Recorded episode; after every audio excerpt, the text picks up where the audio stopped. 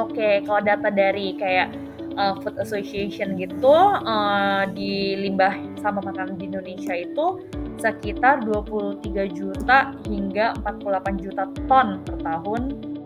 Kalau dari segi petani pasti mereka seneng banget nih buah-buah grade dia yang kurang baik atau buah-buah dia yang nggak lolos sortir. Misalnya kan kadang-kadang supermarket yang udah big supermarket, mereka kan pasti pilih-pilih juga kan. Mereka sortirin, eh banyak yang nggak ke terima nih ya petani juga bingung dong mau ke mana nah dengan ada yapan abnormal jadi ibaratnya lumayan lah jadi bisa ke serap lah daripada di reject mending jadi rezekinya dia gitu kan.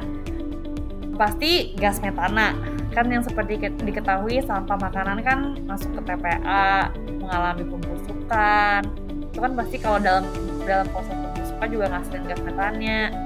Terus habis itu kontribut ke apa efek rumah kaca juga itu apa ya itu kayak cycle gitu loh jadi kayak efek kayak domino effect gitu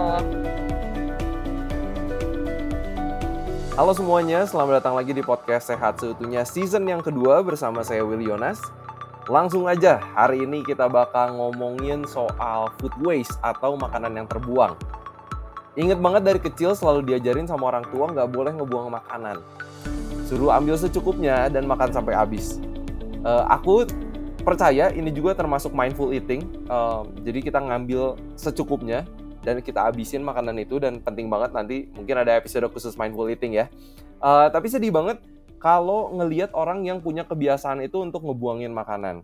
Uh, karena kalau kita lihat aja di jalan-jalan masih banyak juga orang yang nggak punya makanan.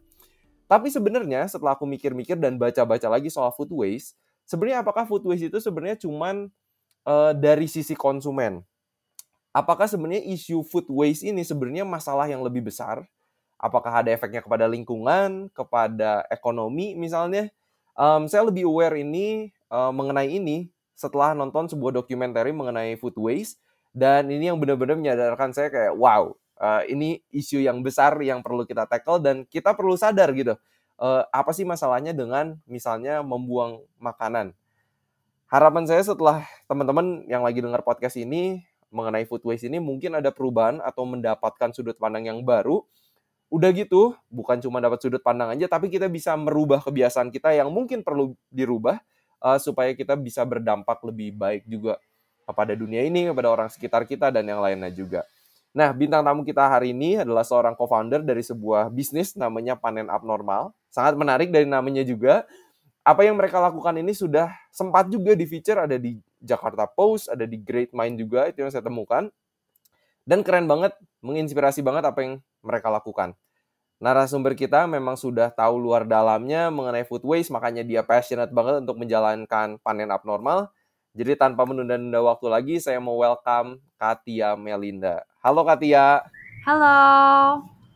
Gimana Halo. kabarnya Kak? Baik. Gimana? Gimana? Selamat datang nih di podcast Sehat Sedunia. Thank you banget nih udah ngeluangin waktu nih di tengah kesibukan. Iya, terima kasih juga ya udah undang Pan Abnormal dan untuk meningkatkan awareness lagi untuk lebih banyak orang tentang Pan Abnormal. Oke, ini ini dari namanya aja sebenarnya ini udah menarik banget gitu, Kak. Ini panen abnormal itu apa sih? Mungkin bisa diceritain dikit, Kak, gimana? Uh, panel abnormal itu sebenarnya sebuah gerakan tidak sempurna dan sebuah platform juga untuk menampung atau menyerap produk-produk segar seperti buah dan sayur yang ditolak oleh retail supermarket atau retailers uh, penjual-penjual yang retail gitu. Mungkin mereka tolak itu karena kondisi fisik yang tidak sempurna. Misalnya uh, size-nya kurang kurang besar mungkin gede gede gedenya juga tidak rata size size-nya uh, dan habis itu mungkin kulitnya berbercak, uh, ada ada baretan, ada goresan atau berkarat. Pokoknya hmm. semua yang secara fisik tuh tidak oke okay lah, pokoknya dilihat tuh tidak tidak enak dilihat gitu. Hmm. Oke, nah, nah ini berdirinya kapan nih panen abnormal kak? Uh, panen abnormal itu udah berdiri dari sejak 2019 akhir. Hmm. Berarti ya. udah hampir hampir dua tahun ya? Iya, this year udah almost dua tahun. Ha dan dan dan bahkan mayoritasnya malahan lagi di lagi pandemi nih.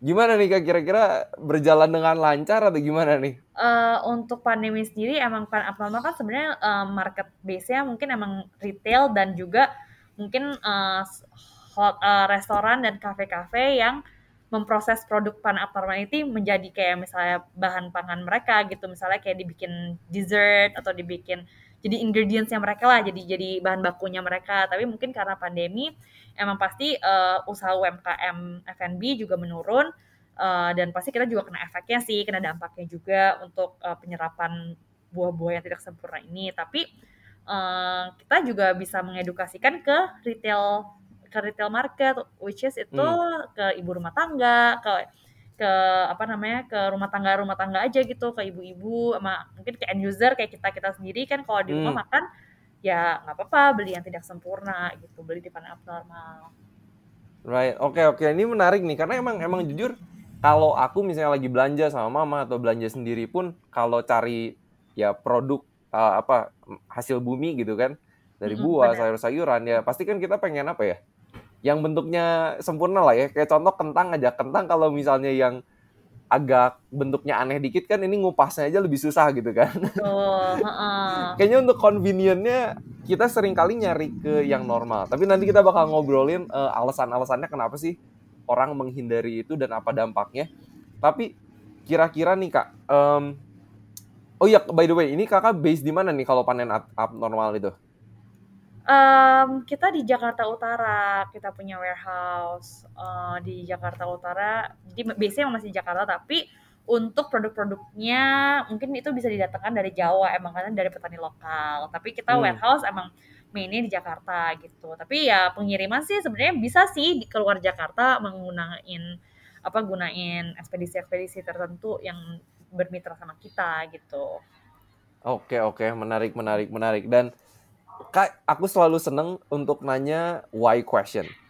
Ini idenya munculnya dari mana sih gitu? Kayak apakah tiba-tiba out of the blue dapat ide kayaknya wah ini panen abnormal kayaknya yang abnormal kita jual-jualin yuk gitu atau atau oh, why-nya kenapa nih kak? Oke, okay. pertama sebenarnya aku kan di background bidangnya emang di bidang pertanian dan hmm. kita emang ada satu divisi kita emang yang menyuplai produk-produk ke supermarket tetapi banyak banget nih waktu kita supply banyak banget yang ditolak banyak banget yang eh, nggak uh, lolos sortir dan kita bingung hmm. dong ini gimana? Kita udah datengin barangnya kita bingung mau dibawain ke mana gitu kan. Hmm. uh, masa bawa balik lagi nggak mungkin ongkosnya masa double gitu kan. Right. Uh, jadi inisiatif, inisiatif ini dimulai uh, dibantu sih oleh apa namanya pan abnormal ini dimulai oleh Malvin Subianto kita salah satu co-founder pan abnormal juga. Hmm dia yang kayak oh ya ini kita bisa nyerapinnya uh, kita jual aja yang imperfectnya nah dia mulai tuh ini eh, apa inisiatif panel abnormal ini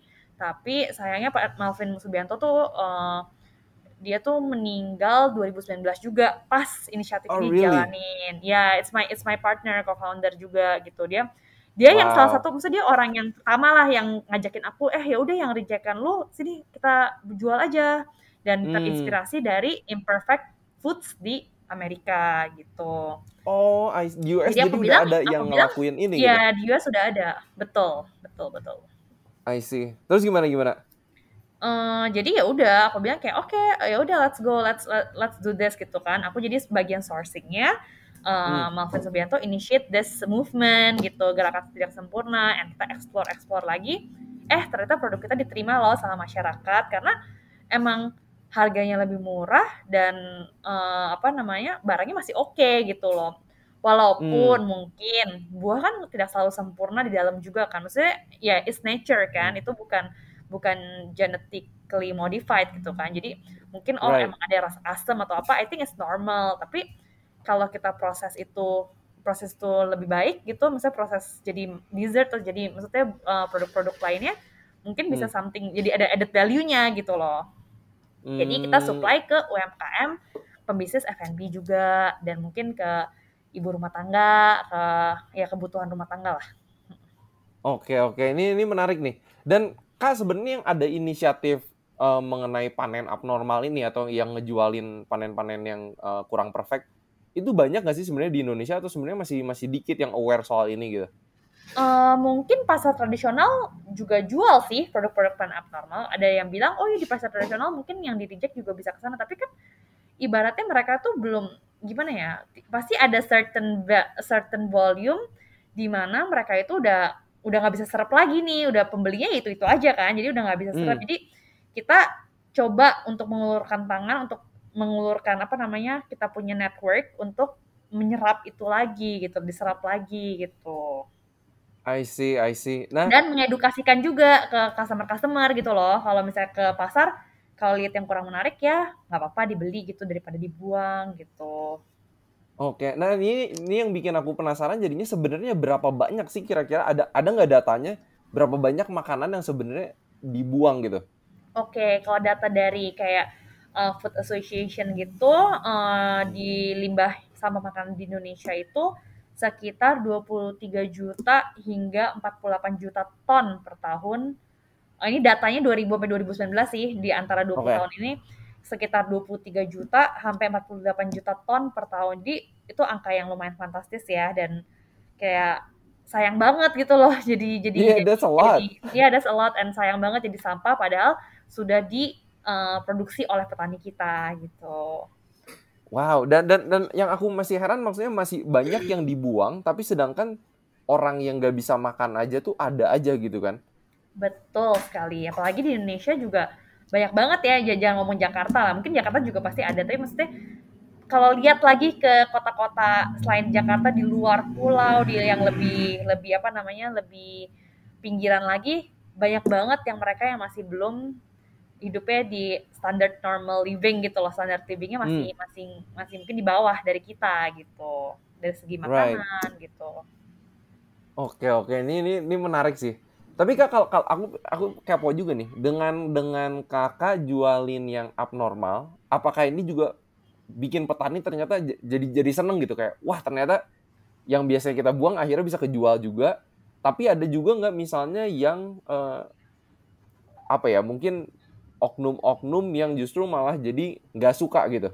Gimana kak kira-kira? Eh, iya pasti dong kalau dari segi petani pasti mereka seneng banget nih buah-buah grade dia yang kurang baik atau buah-buah dia yang nggak lolos sortir misalkan kadang-kadang supermarket yang udah big supermarket bisa langsung datang ke petani ambil sendiri barangnya gitu kan let's say Hmm. mereka kan pasti pilih-pilih juga kan mereka sortirin eh banyak yang nggak ke terima nih ya petani juga bingung dong buang ke mana nah dengan ada yapan abnormal jadi ibaratnya lumayan lah jadi bisa keserap lah daripada kebuang mendingan jadi Hmm. duit daripada di reject mending jadi rezekinya dia gitu kan Right right. Ya, eh, terus habis itu kalau misalnya untuk pertanyaan kedua tadi yang ada oknum-oknum yang mungkin kurang mendukung kita, ada Hmm. aja sih misalnya, hmm, let's say supermarket kan di bawah harga supermarket ya, pasti ada Right. aja sih supermarket yang nggak mau nggak mau kasih kita, padahal kita beli loh ya produk-produk rejectan eh, produk-produk kayak hasil waste yang mereka gitu kita mau beli gitu, ada juga yang kurang berkenan gitu. Ah, Tapi oke at the end of the day mereka tahu lah, akhirnya mereka mengerti marketnya emang beda. Jadi Hmm. kita tuh bukan saingannya supermarket sebenarnya gitu. Right, right, right. Oke, oke. Ini menarik, menarik. Nah, Kak, ini sebenarnya kalau kalau food waste, kalau aku juga sempat baca-baca kalau ternyata kayaknya Indonesia itu salah satu negara yang food waste-nya kayaknya terbanyak ya. Kalau nggak salah. Iya, peringkat kedua tahu aku terakhir Peringkat kedua ya? Nomor satu Iya. negara apa nih? Nomor satu negara apa ya? Bentar, kita ada datanya kok di Panen Abnormal. Oke, oke. Eh, eh, di Instagram nih aku lagi cek. Eh, pokoknya kan penduduk Indonesia kan banyak ya populasinya ya, jadi Benar. mungkin juga pasti efek lah. Iya, kalau misalnya kayak dibanding Singapura gitu kan, negara yang sekecil gitu, ya pasti Iya. food waste-nya nggak akan Pasti. sebanyak dengan Indonesia gitu. Iya, kita kan kita kan juga gara-gara banyak ini juga banyak apa namanya po- populasinya juga banyak kan. Hmm. Benar, benar, benar. Tuh, tapi em, ya makanya semoga kan dengan inisiatif swasta-swasta juga maksudnya dari pemerintah juga banyak lah campaign tentang food waste. Semoga mengurangi lah ya. Saudi Arabia itu country pertama di Wow. negara di apa eh, di negara apa di dunia yang contribute food waste terbanyak. Kedua Indonesia.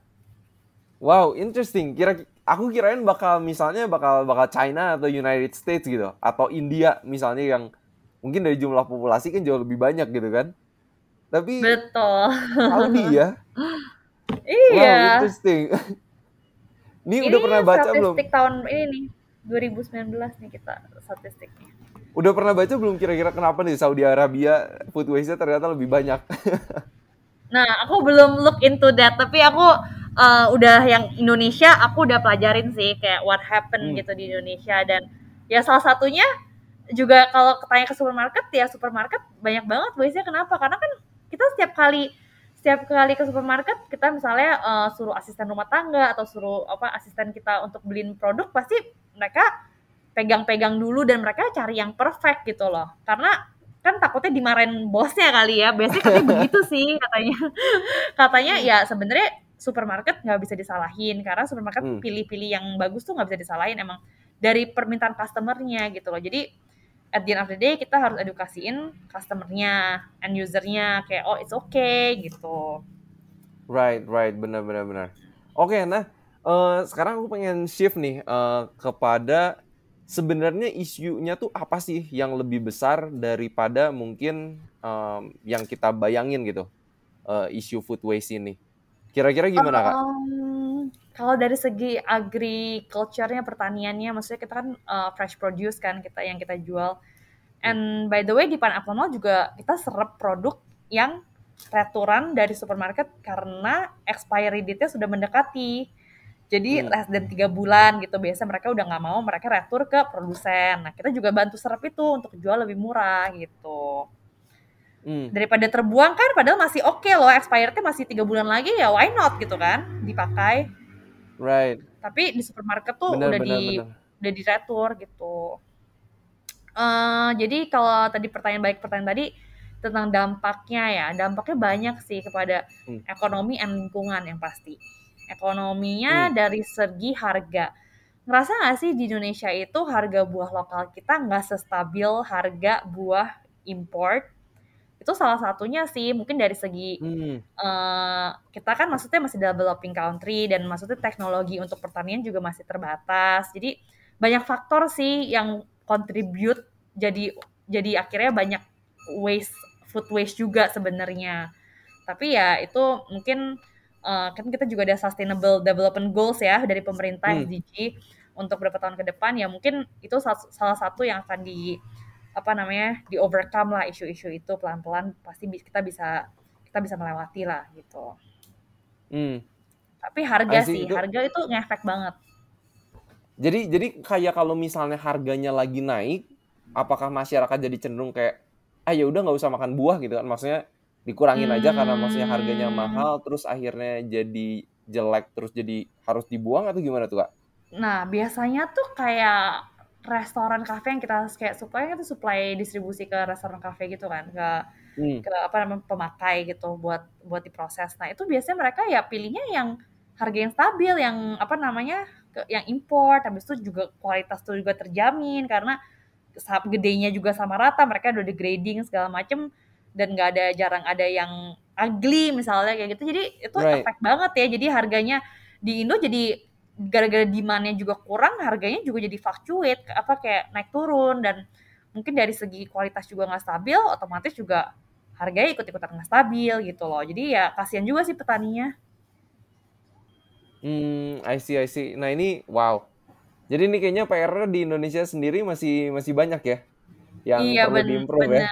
Lebih ke teknologi agriculture kali ya, teknologi. Mungkin dengan hmm. ada teknologi bisa membantu lah pasti untuk untuk produksinya jadi lebih bagus, lebih akurat juga hasil-hasilnya dan mungkin dari segi forecasting juga lebih baik juga ke depannya. Hmm. Wow, ini interesting ya. Ini ini bukan hal yang hal yang simple karena aku ingat kalau agriculture kayak di US gitu kan. Kan mereka tanahnya rata-rata bisa pakai traktor, uh, lahan gede banget gitu kan kayaknya harga malah bisa jadi turun banyak gitu oleh karena uh, efisien lah ya uh, kerjanya sedangkan Lebih kayaknya di ya, Indonesia ya, ini konturnya di Indonesia kan apa naik turun naik turun. Aku aja di Bandung ngelihat kayak orang yang bertani kayak di lereng yang miring gitu loh. Iya, dan itu kan ya nggak bisa pakai traktor gitu kan. Iya benar-benar wow ini hebat sih tapi ya petani Indonesia. Bisa ini sih. bisa iya bisa apa namanya produce di di lembah-lembah begitu kan naik turun juga capek tuh ya sebenarnya right right mungkin ini bikin kita mikir ya mungkin kita jadi lebih appreciate food uh, mm. karena banyak keringat yang keluar gitu maksudnya Betul. usaha kerja keras jadi jangan jangan gampang buang-buangin gitu karena ya apa ya? Contoh kalau misalnya kita ke pesta gitu kan, keundangan nikahan atau apa, kayaknya food waste juga termasuk banyak gitu kan. Orang pengen nyicip sana sini nggak habis ya dibuang gitu kan. Iya betul. menarik, Sa- Ya over oversupply kalau di undangan ya. Right, oversupply malahan gitu kan. Iya. Menarik. Betul. Kak, ini kalau misalnya yang soal environment nih atau lingkungan yang yang eh, kakak tadi tadi sempat sebut juga, ini apa sih sebenarnya dampak food waste kepada lingkungan? Eh, pasti gas metana kan yang seperti ke- diketahui sampah makanan kan masuk ke TPA mengalami Hmm. Itu kan pasti kalau dalam dalam proses pembusukan juga ngasilin gas metannya. Terus habis itu uh, contribute ke apa efek rumah kaca juga gas rumah kaca. Hmm. nanti perubahan iklim juga ujung-ujungnya. Jadi itu apa ya? Itu kayak cycle gitu loh. Jadi kayak efek kayak domino effect gitu. Hmm. Terus habis itu mungkin kedua juga kan produce itu maksudnya hasil-hasil itu kan ibaratnya udah dipakai keringet, pakai air, pakai apa namanya, pakai produk-produk misalnya buat hama, buat apa banyak banget lah input faktor input yang dimasukkan untuk memproduksi misalnya beras gitu misalnya kan Hmm. tanahnya juga habis itu resourcesnya banyak lah yang eh, berkontribusi gitu kan untuk menghasilkan fresh produce ini gitu loh. Jadi pasti kalau itu akhirnya ujung-ujungnya ke TPA, berarti kan tuh udah buang air, buang tenaga kerja juga, ya buang air sih Hmm. pasti dan merusak tanah juga kan. Kalau tanah kalau terus-terusan digarap, apalagi kalau perawatannya kurang, lama-lama rusak, akhirnya tanahnya juga produktivitasnya menurun gitu. Hmm, benar benar benar. Benar benar. Nah, kalau misalnya ini ya menarik ya, kalau kalau misalnya kita eh, aku dulu juga selalu diajarin orang tua gitu kan, kalau air kita alirin terus gitu kan. Kan apa ya? Sayang ya buang-buang air gitu kan. Betul. Nah, yang menariknya yang tadi Katia bilang gitu ya, kayaknya kalau kita buang-buang makanan tuh secara nggak langsung, mungkin nggak kerasa gitu kan sama kita, kita buang-buang air juga gitu kan. Iya, buang air dan buang all the resources untuk membuat makanan itu, ya nggak sih? Benar, benar, benar. Wow, ini ini semoga teman-teman yang lagi dengar podcast ini jadi lebih mikir juga ya mengenai apa ya effort, energy, resources yang dipakai gitu untuk menghasilkan sebuah makanan itu ternyata banyak banget dan kalau kita buang-buangin, em, apakah kita yang ngambil terlalu banyak itu juga eh, ini ya harus harus lebih mindful ya kira-kira ya. Iya, dan memilih-milih buah juga. Jadi nggak usah pilih-pilih, yang penting nggak busuk. Bener bener bener. Kadang kan kalau kita ad- yang ada ulatnya dikit ke atau misalnya ada lobangnya dikit gitu, kita udah udah avoid avoid itu gitu kan. Betul banget. Padahal sebenarnya belum tentu itu lebih jelek jangan lebih bagus karena mungkin kandungan pestisidanya, residunya berkurang gitu atau mungkin makanya ulet jadi mau ya kan? Right right right right. Bener bener bener. Iya. Nah ini kak eh, ngomong-ngomong tadi yang soal eh, environment ya lingkungan. Tadi kakak mention soal gas metana dan lain-lain atau methane ya dalam bahasa Inggrisnya. Em, itu aku sempat baca-baca bahwa itu tuh bahkan bisa lebih apa ya efeknya bisa lebih parah daripada karbon dioksida yang dihasilkan oleh polusi gitu. Kayak gitu itu bener nggak sih atau atau gimana tuh kak? Eh, betul. Salah satu efek gas rumah kaca terbesar kan gas metana. Karena kan eh, apa ya? Kalau gas metana kan dari pembusukan dan semua hal kan juga jadi proses pembusukan nggak sih? Kayak even yang di peternakan juga. Terus habis Hmm. itu eh, apalagi sampah-sampah. Sampahnya bukan yang sama makanan juga loh, sampah-sampah lain juga kan mereka nyampur-nyampur aduk kan. Right. Gitu.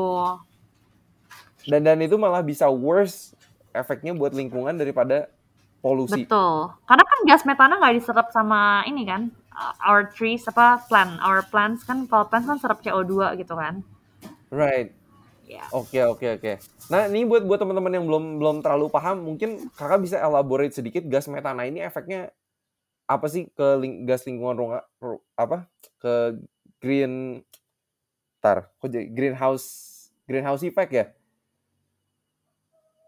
Betul. Itu- Greenhouse effect, efek rumah kaca. Efek rumah kaca. Nah itu itu gimana sih kak? Mungkin biar bantu teman-teman yang lagi dengar podcast itu lebih ah gitu lebih ngerti gimana kak?